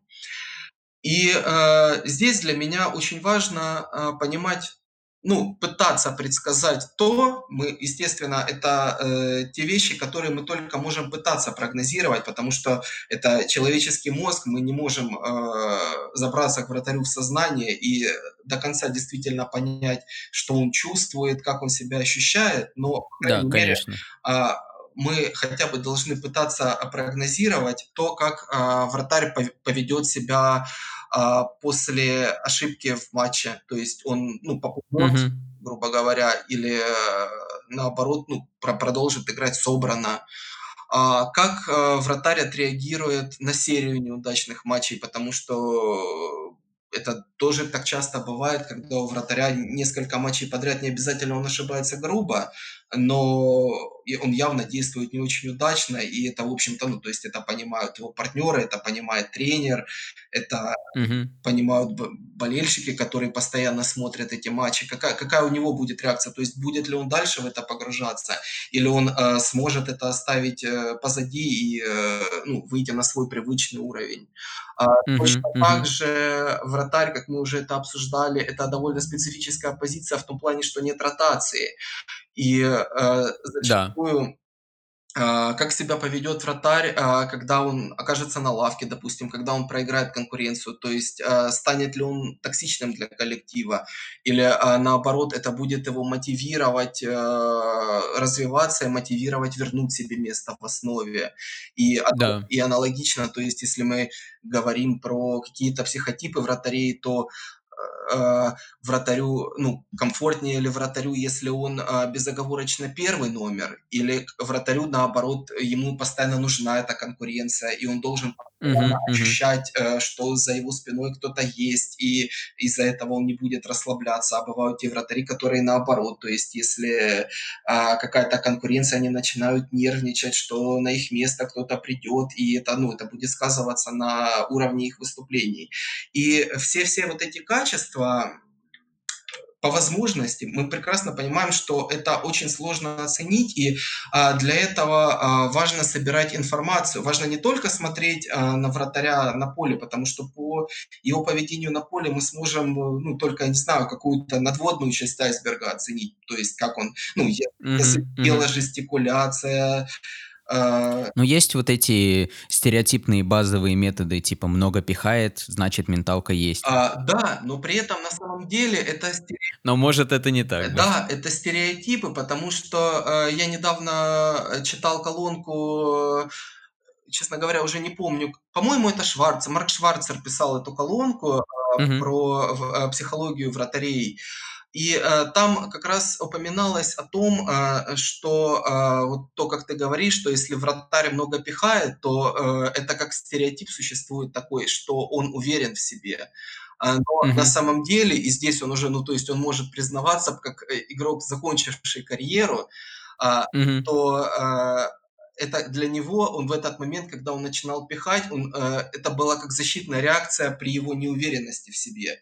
Он Мгм. понимал, Мгм. что он что-то сделал не так, и пихая защитником, он таким образом как бы вроде бы как пытался от себя этот удар перевести, но при этом, а, в Защитная реакция? Да, да, да. И поэтому, а, если, а, вратарь, э, как ты говоришь, действительно пихает постоянно, то, э, далеко не всегда это как, э, особенно если он делает это эмоци сверхэмоционально в ситуациях, которые к этому не предрасполагают, Ну да, э, да-да. Мгм. здесь здесь очень важно, какой-то баланс, какую-то выдержку между тем. То есть когда, а, вратарь абсолютно флегматичный, абсолютно безэмоциональный, это, наверно, тоже плохо. Но, а, когда, если мы особенно говорим про какие-то южные страны, ну, понятно, там это еще особенности местного темперамента, но есть вратари, а, которые постоянно после любого рядового удара, после любого рядового эпизода начинают устраивать, ну, я не знаю, я назову это истериками, ну, то есть ведут ведут себя крайне эмоционально, и при этом Мгм. мы можем представить себе ситуацию, когда, в эту команду приедут люди из страны с другим менталитетом, где люди менее темпераментные, и, соответственно, Мгм. будет ли такой вратарь оказывать положительное влияние на защитников? Я, честно говоря, не уверен в этом. Мгм. Вот. И оце оценивая эту ментальность, возвращаясь к тому, с чего я начал, э, можно, да, можно смотреть на поведение вратаря на поле, получив какую-то начальную минимальную информацию, но также важно это, а, стараться узнать максимально информацию от тех, кто с ним вообще работал. То есть это от бывших партнеров, это от его бывших тренеров, это, ну, это те, кто так или иначе с ним по поводу карьеры соприкасался и способен дать какое-то незаинтересованное, это тоже важно, мнение по нему. Мгм. Также хотел у тебя еще спросить, я со многими гостями эту тему обсуждал, со скаутами, с аналитиками. А, это статистика. Есть ли какая-то вратарская статистика? Применяешь ли ты ее в работе? И если да, то какая? Если нет, то почему? А, статистика вратарей- это на самом деле для меня, э, самая больная тема, ну, одна из самых больных, скажем так. А, потому что я понимаю, что, э, статистику по вратарям теоретически и с методической точки зрения, э, создать можно. Но при этом, если мы говори а, почему можно? А, потому что, вратари, э, совер гораздо чаще совершают повторяющиеся действия по сравнению с полевыми игроками. То есть Мгм. это та самая Можно классифицировать легче их действия, Э, да, совершают в да, этом да, с плане? моей точки Мгм. зрения, их легче классифицировать, ну, или, по крайней мере, это менее сложно сделать, чем если мы говорим там о, а, статистике защитников, допустим. Потому что, ну, это статистика защитников- это тоже, в Да. общем-то, Как ну считать верховые единоборства, что считать выигранным и так далее. Там спорить можно долго. Э, да, и та также важно еще, как ка мо мо можно ли вообще оценить выступление центрального защитника через статистику, ну, его выступление в Да. Это да-да. тоже такой дискуссионный очень вопрос. А, такого Голевые ошибки. Ну, это это то это тоже на самом деле в каком-то в какой-то степени метод, потому что, э, если, ну, Ну да, если их аномально много, стоит ка как минимум их, посмотреть видео и посмотреть, что там было. Да, да, да, если, э, мы понима ну, если мы смотрим вратаря, и мы, ну, для себя, даже не не имея какого-то там четко выбитого в камне определения, что есть голевая ошибка, то мы ну, мы понимаем, что вратарь совершает много, скажем так, невынужденных ошибок, ну, по нашей субъективной Мгм, оценке, мгм. то, ну, разумеется, это тоже повод задуматься относительно его качества или относительно его стабильности. Но и при этом, Да, с конечно. с другой стороны, это повод, э, попытаться понять, почему у него эти ошибки. Потому что, возможно, у этих ошибок, а, существует, э, какой-то один корень, который реально исправить в тренировочном процессе. Так тоже бывает, по большому счету. Мгм, мгм. так вот, возвращаясь, э, к тем метрикам, которые сейчас существуют, э, с моей точки зрения, самые популярные платформы, которые, ну, многие используют, это Instat и Wisecout, они не отвечают, э, на вопрос, э, можно ли оценить вратаря с помощью статистики. То есть те метрики, которые у них есть, они, э, ну, мне, лично мне, они кажутся недостаточными, потому что, э Мгм. Говоря об оценке игры на линиях, у них, э, насколько я понимаю, есть, э, только процент сейвов.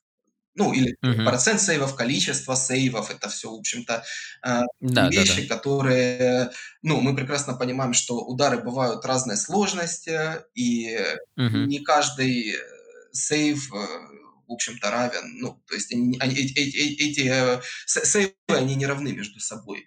Да, конечно, конечно. Поэтому, э, при оценке игры на линии уже есть метрика, которая называется post-shot XG. Ну, то есть это, э, Мгм. ожидаемые голы, которые оценивают уже, э, то, что вероятность гола уже после момента удара. То есть там они оценивают, э, траекторию полета мяча, силу полета мяча, насколько, э, мяч далеко от вратаря находится, естественно, точку, с которой был нанесен удар, с Мгм. тела, которой был нанесен удар.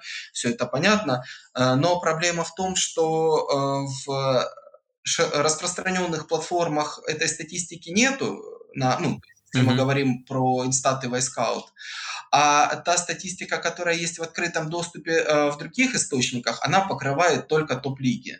Ну, Ну да, это проблема в целом многих статистических платформ и всяких продуктов, что небольшое покрытие, э, которое заточено под клубы с большими деньгами, которые, собственно, покупают большое количество всяких инструментов для скаутинга и аналитики.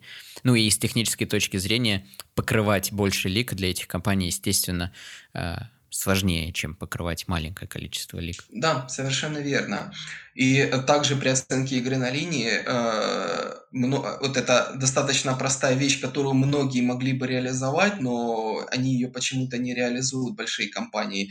Это, а, то, насколько часто при ударах вратарь фиксирует мяч, насколько часто он его отбивает и насколько часто он М, его отбивает в опасную зону, давая возможность для добивания. То есть, ну, с моей точки зрения, это просто, и для этого не нужно реализовывать модель там, да, постшот ожидаемых голов, но Ну да, по идее, вот да, за да. за столько лет это не было сделано. Ну, меня это, конечно, немножко расстраивает. Понятно. А, Ну да, звучит логично и звучит как, э, ну, разборщики матчей в, стати- э, в статистических компаниях, там, тех же Instat и Wisecout, про которые мы говорим, а, я думаю, могли бы делать это не затрудняясь.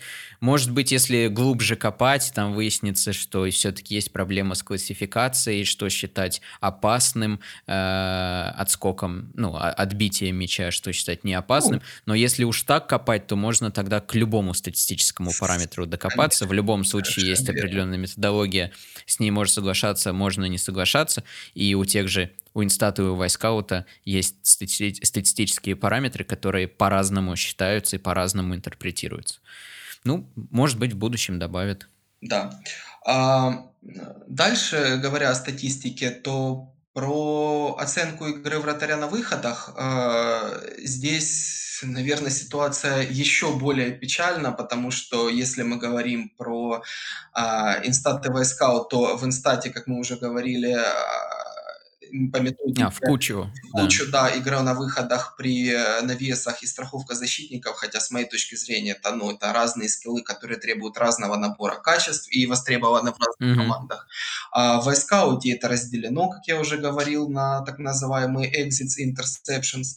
А, Но при этом э, даже это все не, не дает э, возможности оценить действительно, насколько вратарь эффективен и Мгм. насколько активен, потому что, те, э, цифры по exits, которые есть в iScout, допустим, ну или в Инстате по interceptions, а, они, э, это как по сути, как, э, количество перехватов у защитника. Ну, мы смотрим, допустим, там, э, статистический отчет по защитнику и смо и видим, что у него 5 перехватов за матч. Но это Не, ме- меня больше впечатляет, когда судят по количеству единоборств у ЦЗ. Типа, много единоборств у ЦЗ, хорошо.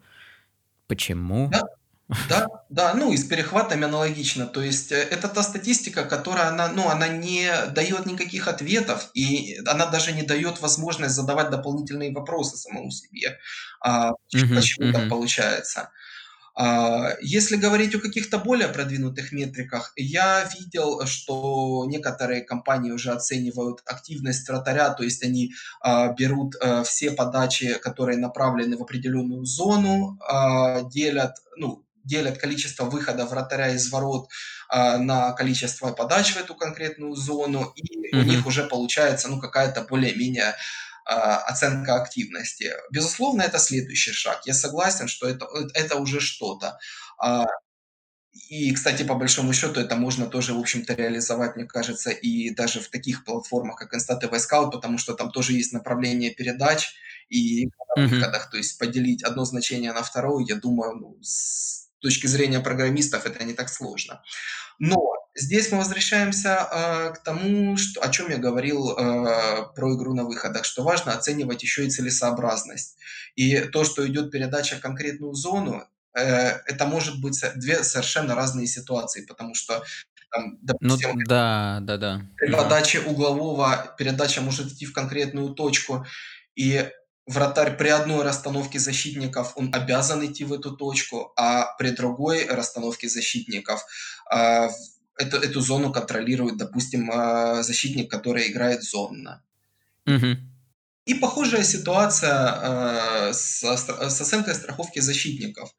А, потому что мы можем посчитать количество этих, э, выходов для страховки защитников, мы можем посчитать количество этих перехватов за штрафной, мы можем посчитать это количество перехватов внутри штрафной. А, но при этом, э, мы не будем знать, э, сколько передач, э, за спину пошло в этой ситуации, то есть, насколько я понимаю, это никто не считает. То есть сколько возможностей у вратаря было выйти из ворот, в в каких возможностях Мгм. он воспользовался этой возможностью, не воспользовался, добрался до мяча, не добрался. То есть, ну, вот я видел из э, метрик, которые оценивают э, активность вратаря при страховке, а, это высота, средняя высота перехвата, то есть, ну, э, Ага. мы, мы понимаем, да, что там, где он, где он в среднем перехватывает мяч, это где-то там Мгм. внутри своей штрафной, где-то ближе к линии штрафной, но с моей точки зрения, опять же, это показатель, который больше характеризует высоту линии обороны. И он тоже не дает ответа на то, насколько вратарь активен, потому что, ну, опять же, говорю, мы понимаем, что там, допустим, команда играет с высокой линией обороны, а вратарю приходится постоянно страховать пространство за спиной защитников, но, но, но при этом он к этому не готов, но при этом те перехваты, которые он будет совершать, они будут находиться в высокой зоне. Ну, то есть они Мгм. будут Мгм. находиться далеко от ворот, но эта метрика не посчитает то, э, сколько раз он не вышел. Хотя Мгм. теоретически у него эта возможность была.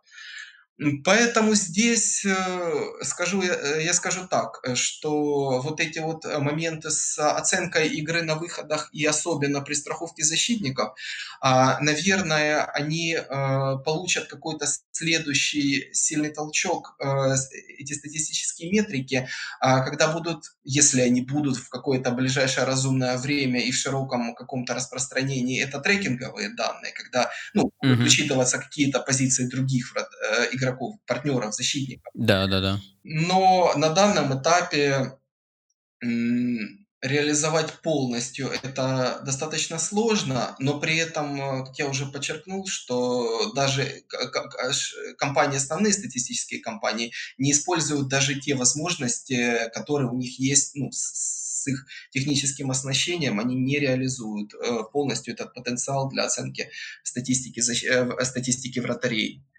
И Мгм. анало Мгм. и аналогично с игрой ногами, в общем-то, да, то есть мы можем посчитать там длину дли длинных передач, то есть это тоже, ну, какой-то относительно такой, э, э, показатель, длину, точность дальних передач. Мгм. но при этом, э, мне кажется, что также важно оценивать это там при вот при вот этих вот коротких розыгрышах. Это, э, сколько, э, сколько соперников вратарь отрезал, то есть так называемый вот этот пакинг, да, то я думаю, что что-то для вратарей Мгм. подобное реализовать, потому что когда там, допустим, первая линия прессинга, она там может состоять там из одного соперника, из двух соперников и так далее. Mm-hmm. То есть, ну, вратарь таким образом этими передачами отрезает, и, ну, это тоже мог бы быть какое-то небольшое движение вперед. Точно так же, если мы говорим про средние и длинные передачи, то мне достаточно легко посчитать, сколько передач идет партнеру, который ну, на, который открыт, который партнеру, который находится в борьбе, и, ну, и, соответственно, ну, сколько они точных, понятно, это и сейчас считают. Да, да, да. А, поэтому это все такие достаточно простые вещи, но, видимо, в больших компаниях статистика вратарей разрабатывается, не знаю, по остаточному принципу, и поэтому даже, даже такие простые вещи ну, на данный момент не реализованы. Поэтому Соответственно, при скаутинге это, ну, создает проблемы, потому что когда нам нужно первичные фильтры не можешь применить Совер... как по другим позициям, чтобы верно. отсечь. Да, совершенно верно. То есть э, для того, чтобы оценить игру вратаря на выходах, мы не можем создать какой-то э, фильтр однозначно пассивных вратарей, которые ну, угу. с вероятностью там 80-90% не, не подойдут, да, если нам требуется активность вратаря на выходах. Э, и приходится действительно все пересматривать вручную и, ну, и какую-то давать свою субъективную оценку. Понятно, понятно. Ну, надеюсь, когда-нибудь это исправится, поменяется. Я очень, наде... посмотрим, я, да, я, очень, посмотрим. я очень надеюсь, учитывая развитие, общее развитие футбольной статистики, мне даже немного странно, что статистика вратарей так остается немножко забытой. Обижают. Илья, э, еще такой вопрос, переходя уже к заключительной части нашего подкаста.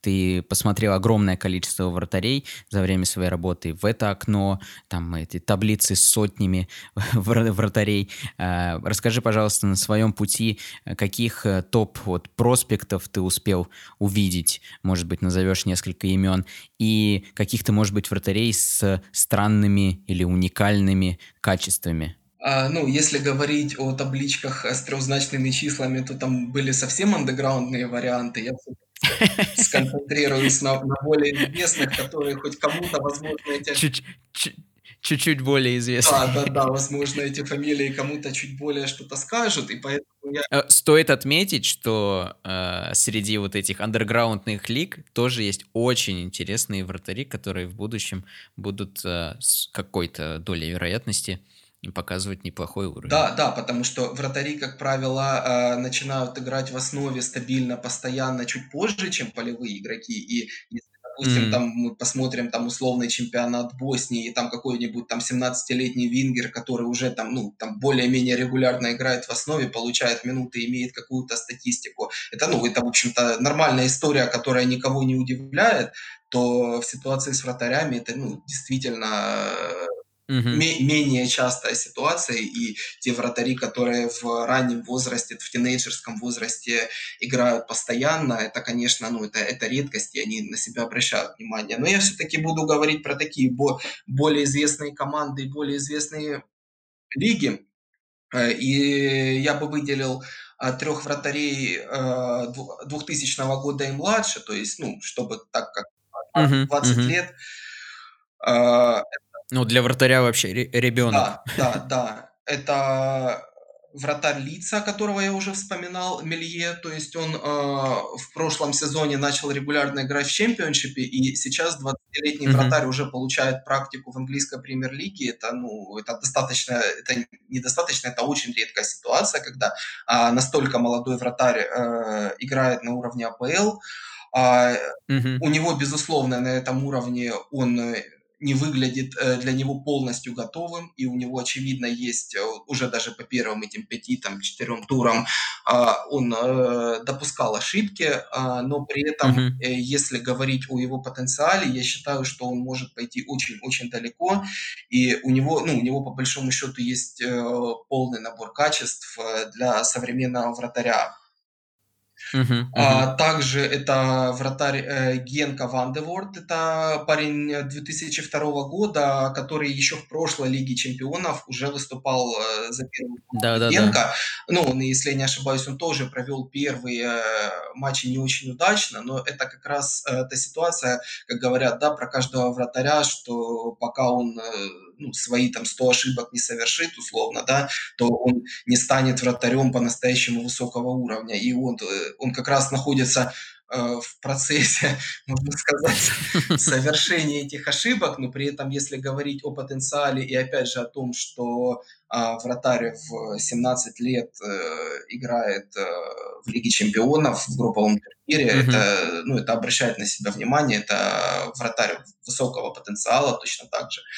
И я бы также упомянул еще вратаря Шахтера Трубина, это ну, тоже 2001 год. Э, в целом, я считаю, что в Украине сейчас э, неплохое, неплохое поколение именно вратарей. То есть это помимо э, Трубина можно вспомнить и Лунина, да, который уже попал mm-hmm. в Реал в раннем возрасте и тоже там в совсем молодые, в молодом возрасте играл в групповом турнире Лиги Европы. Mm-hmm. Также в киевском «Динамо» есть еще Нищерет, это тоже молодой вратарь, который еще не дебютировал за первую команду. Ну, в целом, то есть какое-то такое поколение есть, и мне интересно будет вот именно посмотреть э, в контексте сборной, а, как эти вратари будут между собой конкурировать, э, и, ну, то есть э, как, как каждый из них будет развиваться. Понятно, понятно. А, да, а говоря о необычных ролях, я бы хотел начать э, с той роли, которая становится все более и более обычной, как это ни странно. А, это э, ситуация, когда а, вратарь становится при розыгрышах дополнительным центральным защитником. То есть, когда он играет не внутри там где-то э, своей вратарской, а Uh-huh. при, при, при ранней стадии атаки он подним, поднимается за штрафную. То есть это несколько лет назад, э, ну, я думаю, что это было и раньше, но, по крайней мере, такое какое-то более-менее массовое внимание это получило, когда в Гамбурге так начал играть вратарь.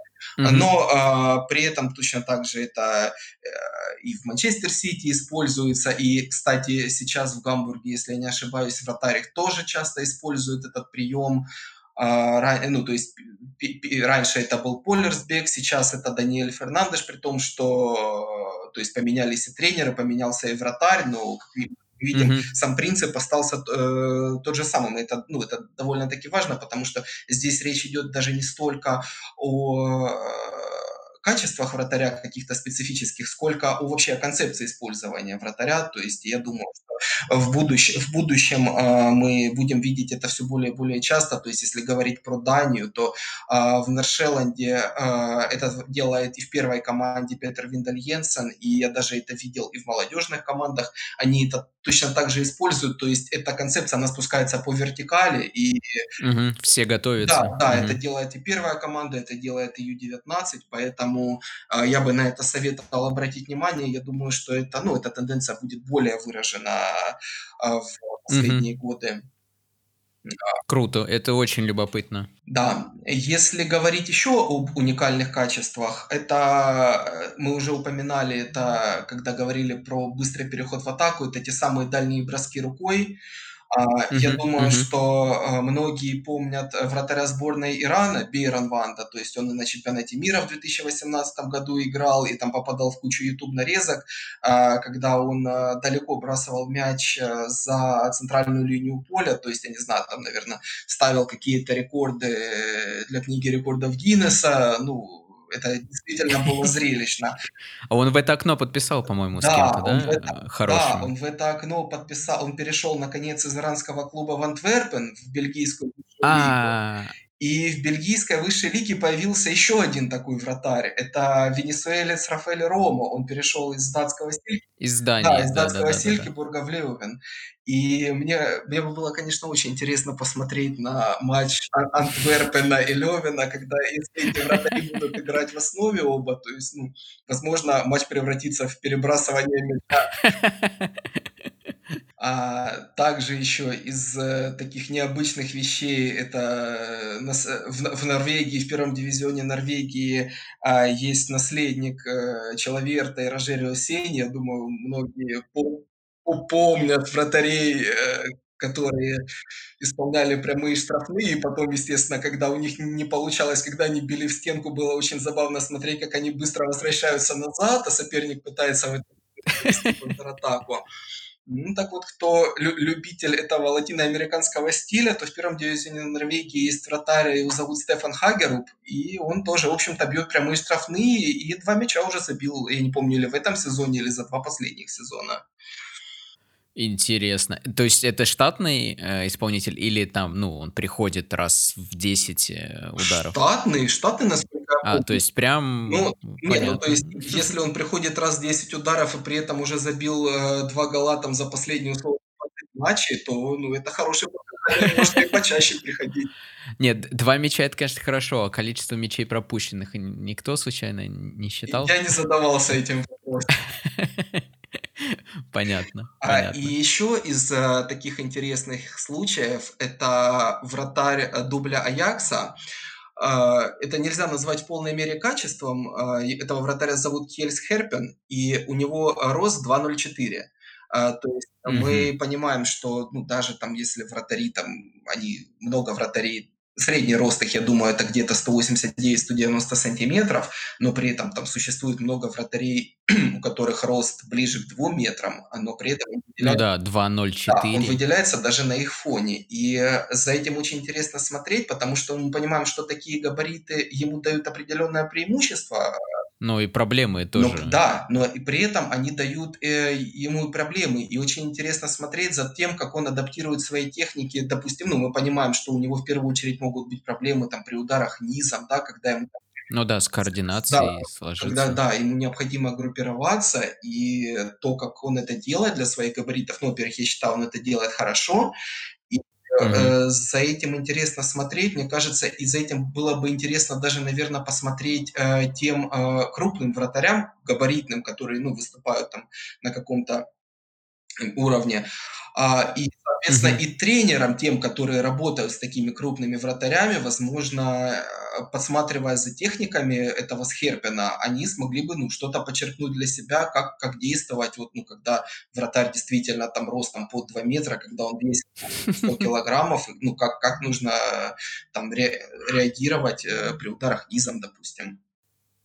Понятно. Слушай, это любопытно, и я вот сейчас подумал, наверное, мы видео, которое будем делать, вот в- основная причина это вот для наглядности качеств, которые мы обсуждали до. Но я думаю, вот э, примеры вратарей, которые бьют штрафные, вратарей с ростом 2.04 и вратарей, которые там очень далеко вводят мяч рукой, мы тоже вставим в это видео, чтобы слушатели смогли насладиться, Да, да. Скажем Если так. я не ошибаюсь, ребята еще не очень раскручены, кроме иранца, и они не попадали в нарезки, поэтому это, я думаю, для многих новые фамилии.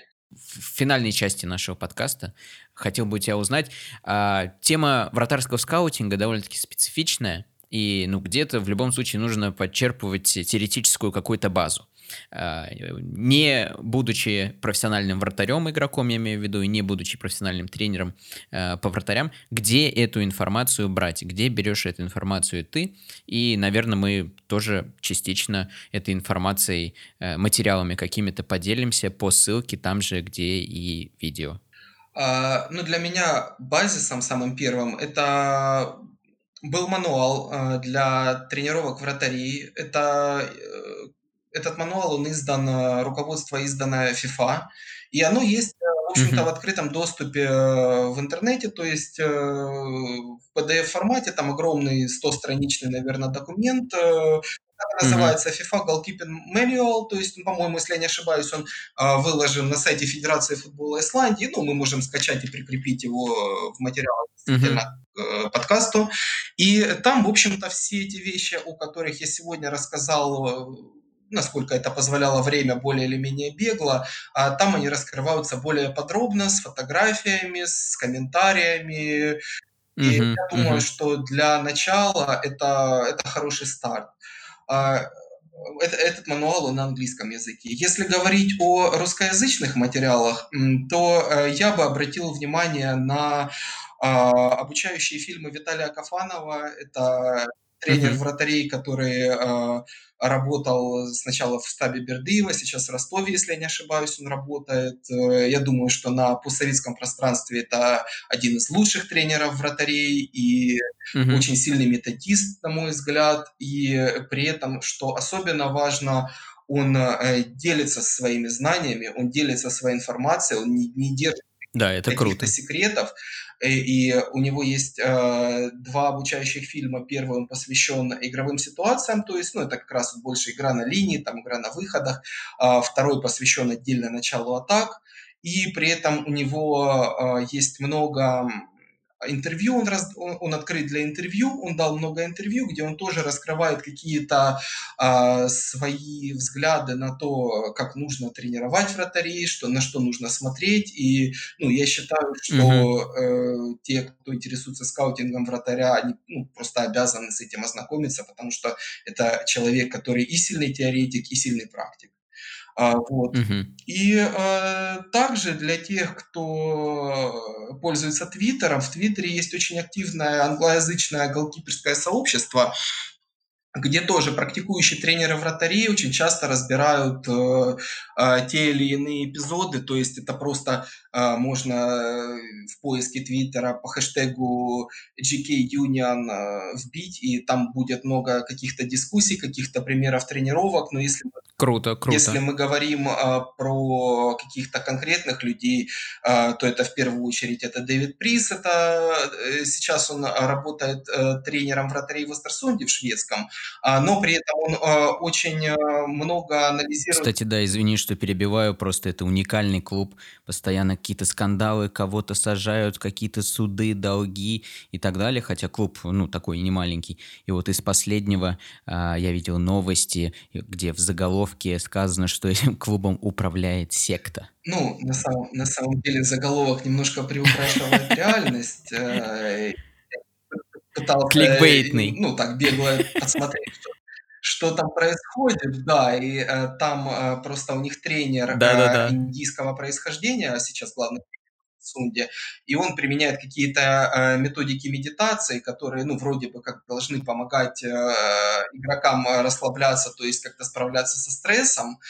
Да, но я так понимаю, вопрос в том, что как раз вот эти техники э, позаимствованы у каких-то, ну, скажем так, движений с не совсем однозначным бэкграундом, назовем их так.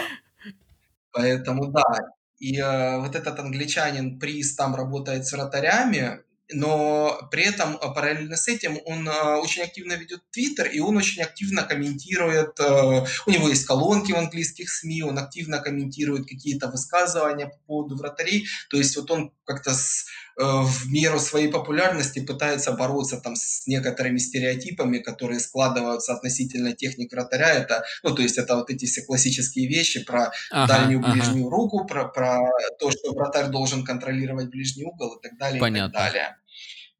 А, вот. Также еще можно посмотреть, это Юрий Ниеменин, это э, финский тренер вратарей, который э, работал, насколько я понимаю, в Aspire тоже в Катаре, mm-hmm. он э, тренировал там э, вратарей. Э, также это Джон Харрисон, это он больше теоретик, но он концентрируется как раз в первую очередь на выходах один на один на этом качестве и как раз на техниках применяемых. И э, также еще в Твиттере есть, э, ну, я считаю, это легендарный тренер, это Франц Хук, это человек, который всю свою карьеру работал э, с Луи uh-huh. И был в его штабе тренером вратарей. Ну, то есть, соответственно, он воспитал Вантерсара, он воспитал Вальдеса, uh-huh. Рейну, он э, во время их работы в Манчестер Сити они значительно прокачали Давида Дехея, и то есть вот эти последние там сильные сезоны Давида Дехея, ну, последние не слабые, но uh-huh, которые uh-huh. до этого были, то есть понимаю, во многом это связано а, с, ну, с тем, как, как этот Франс Хук с ним работал. И он тоже есть в Твиттере, и он ну, для человека его поколения и его статуса он очень активен, и при этом он еще такой, он очень прямой в своих высказываниях. То есть, ну, как э, тот же Луи Вангал или там э, физ, э, тренер по физподготовке Верхейн, который mm-hmm. тоже, в общем-то, из из их же круга, скажем так. И поэтому, то есть он может там с кем-то вступать в дискуссии, у него какие-то бывают полемические колонки, ну, они на голландском языке, как правило, да, да, да. переводчик никто не отменял, и э, в целом, ну, то есть тоже интересно посмотреть на то, э, как э, специалист такого масштаба, который работал с такими игроками, ну, видит те или иные игровые ситуации. Поэтому я считаю, это тоже своего рода находка. И поэтому, ну, заводите Твиттер, у кого его нету, а у кого есть, активно пользуйтесь. С точки зрения футбольной аналитики это хорошая социальная сеть. Да, очень много аккаунтов интересных и посвященных и тренерским, тренерскому мастерству, и скаутингу, аналитике, и очень-очень много всего можно найти интересного. А, подписывайтесь также на твиттер подкаста «Футбольный механизм».